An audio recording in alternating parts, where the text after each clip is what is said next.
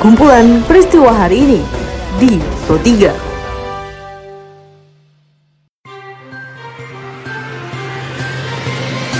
Halo pendengar, selamat berjumpa kembali di podcast Pro 3 RRI. Seperti biasa pendengar, pada podcast kali ini saya akan mengulas isu-isu aktual yang masih hangat atau ramai diperbincangkan di sekitar kita. Tentu saja pendengar, nanti akan ada cuplikan informasi dari reporter kami. Bersama saya Karisma Rizky, inilah kumpulan peristiwa Pro 3 di ruang dengar podcast Anda. Dan pendengar sebelum saya masuk ke dalam beberapa isu aktual yang akan saya hadirkan saat lagi, saya akan mengundang Anda untuk mampir ke laman berita kami di rri.co.id. Anda juga bisa memfollow dan berkomentar di sosial media kami di Instagram, Twitter, dan Facebook dengan mengetik at RRI Programa 3 di kolom pencarian Anda. Masyarakat mendukung rencana pemerintah untuk menerbitkan instruksi presiden sebagai dasar hukum sanksi bagi pelanggar protokol kesehatan. Ketika diwawancarai oleh reporter ini Khairani, pengamat kebijakan publik Agus Pembagio menilai hal tersebut adalah tepat adanya dasar hukum dalam pemberian sanksi administrasi bagi pelanggar protokol kesehatan masih rendah, ya kan? Karena memang dalam hal pembuatan dan pelaksanaan kebijakannya pemerintah masih ambigu, masih kecuali kecuali kecuali. Nah, kalau masker ini kan harus semua harus pakai, mau di tempat keramaian, mau di apa, mana mana WHO sudah bilang bahwa dopletnya bisa bertahan sekian lama, kan itu berbahaya. 228 bandar narkoba dipindahkan ke Nusa Kambangan secara bergelombang sejak 5 Juni lalu dari beberapa lapas di Pulau Jawa. Menurut Direktur Jenderal Pemasyarakatan Kementerian Hukum dan HAM, Reinhard Silitonga. Seperti yang dikutip reporter RRI Purwokerto, Reni Tania, pada gelombang terakhir pemindahan ada 90 bandar dari lapas di Jawa Barat yang dipindahkan ke Nusa Kambangan. Kami telah memindahkan para bandar narkoba sejumlah 228 orang, di mana pemindahan terakhir dilakukan dari malam. 90 orang yang sampai pada pagi hari ini adalah dari Jawa Barat, di mana rincian dari lapas kelas 1 Cirebon sebanyak 23 orang, lapas narkotika kelas 2 Gunung Sindur sebanyak 13 orang, lapas narkotika kelas 2 Cirebon sebanyak 12 orang, lapas khusus kelas 2A Gunung Sindur sebanyak 5 orang, lapas kelas 2A Bance sebanyak 22 orang, dan lapas kelas 2A Kerawang sebanyak 15 orang. Tenaga kesehatan di Solo menjadi korban terbanyak terpapar COVID-19 di kota Solo. Selain itu, sebarannya pun makin merata, yakni di 37 kelurahan dari total 54 kelurahan di kota Bengawan.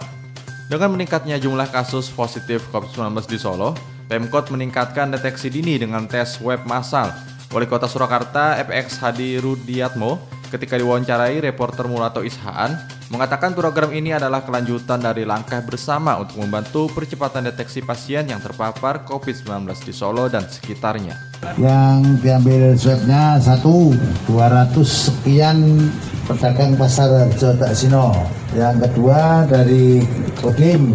Yang ketiga dari uh, eh, PNS guru khususnya karena ada satu sekolahan yang suaminya meninggal dunia karena mengajar di salah satu sekolahan itu nanti ada 200 sekian guru dan dari dinas uh, eh, ASN yang ada di lapangan Manan.